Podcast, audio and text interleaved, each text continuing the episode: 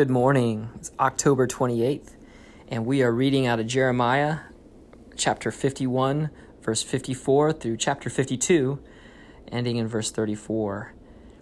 It's Babel, Babylon's complete destruction. Listen, hear the cry of Babylon, the sound of a great destruction from the land of the Babylonians. For the Lord is destroying Babylon. He will silence her loud voice Waves of enemies pound against her. The noise of battle rings through the city. Destroying armies come against Babylon.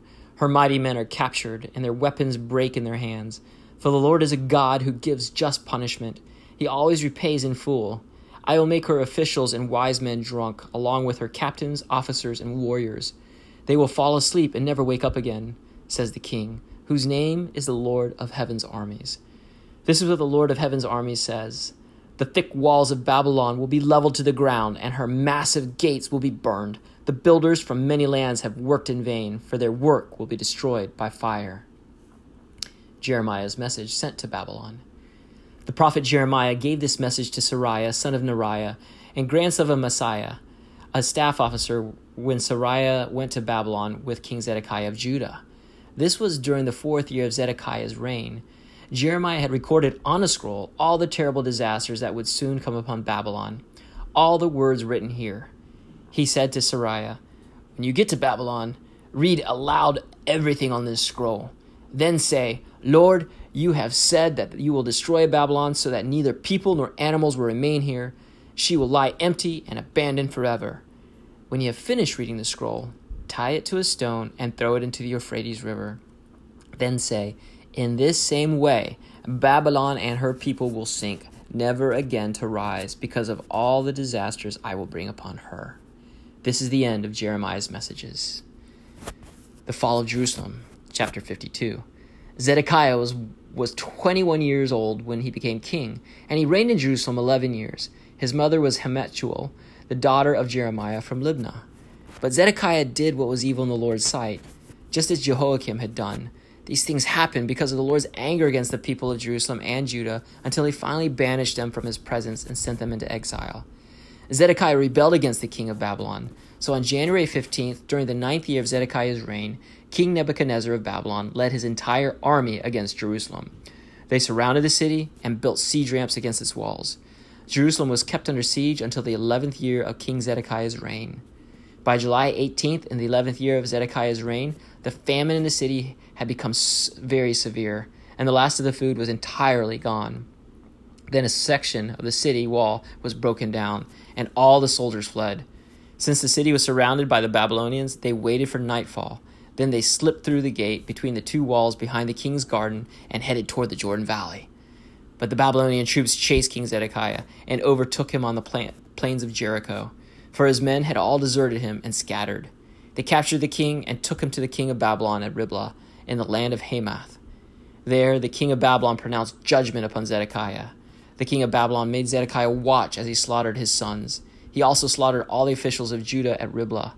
Then he gouged out Zedekiah's eyes and bound him in bronze chains, and the king of Babylon led him away to Babylon.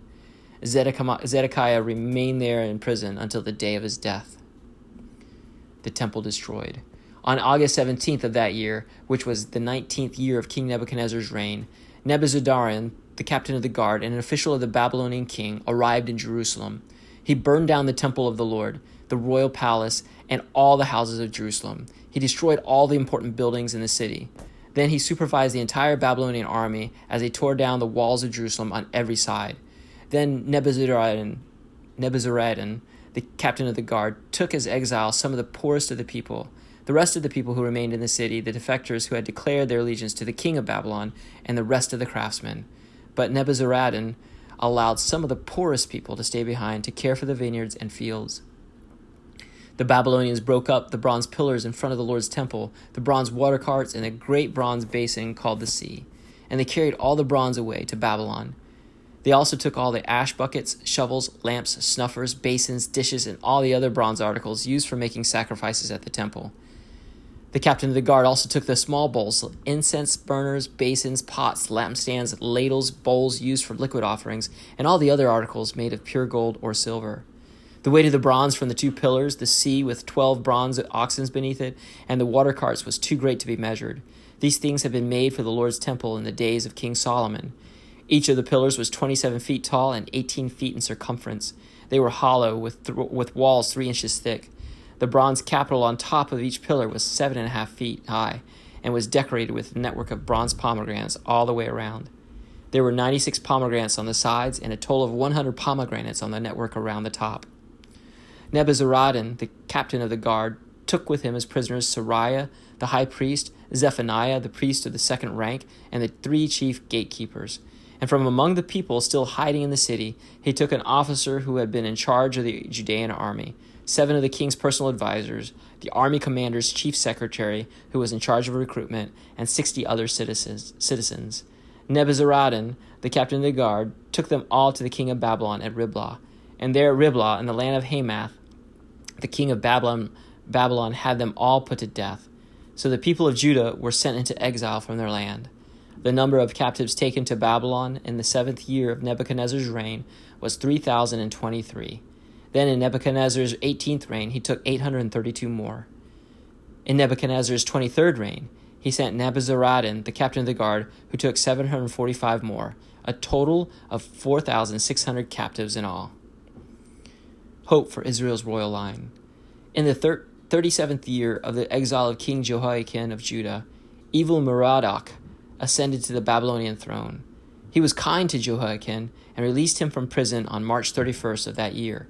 He spoke kindly to Jehoiakim and gave him a higher place than all the other exiled kings in Babylon.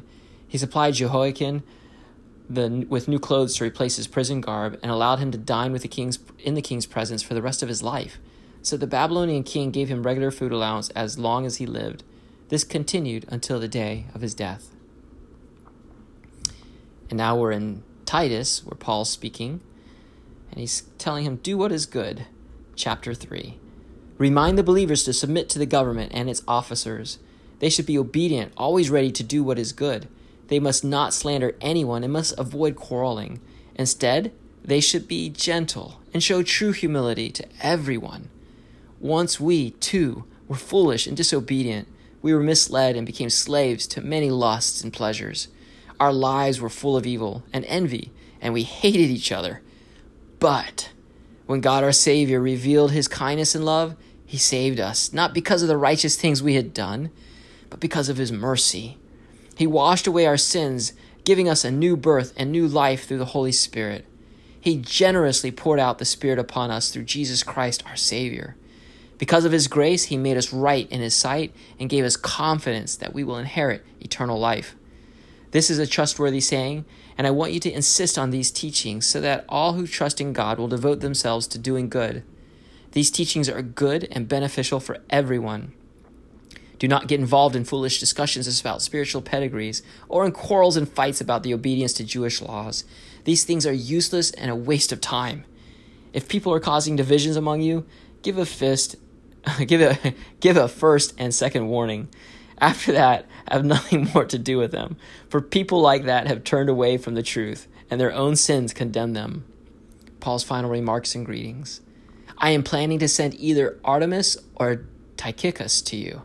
As soon as one of them arrives, do your best to meet me at Nicopolis, for I have decided to stay there for the winter. Do everything you can to help Zenas, the lawyer, and Apollos with their trip. See that they are given everything they need. Our people must learn to do good by meeting with urgent needs of others and meeting the need, meeting the urgent needs of others, then they will not be unproductive. Everybody here sends greetings. Please give my greetings to the believers, all who love us. May God's grace be with you all. And in the Psalms today, Psalms 100, a psalm of thanksgiving.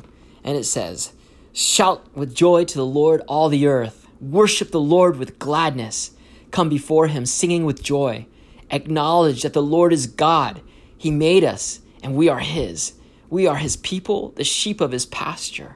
Enter his gates with thanksgiving, go into his courts with praise. Give thanks to him and praise his name, for the Lord is good. His unfailing love continues forever, and his faithfulness continues to each generation.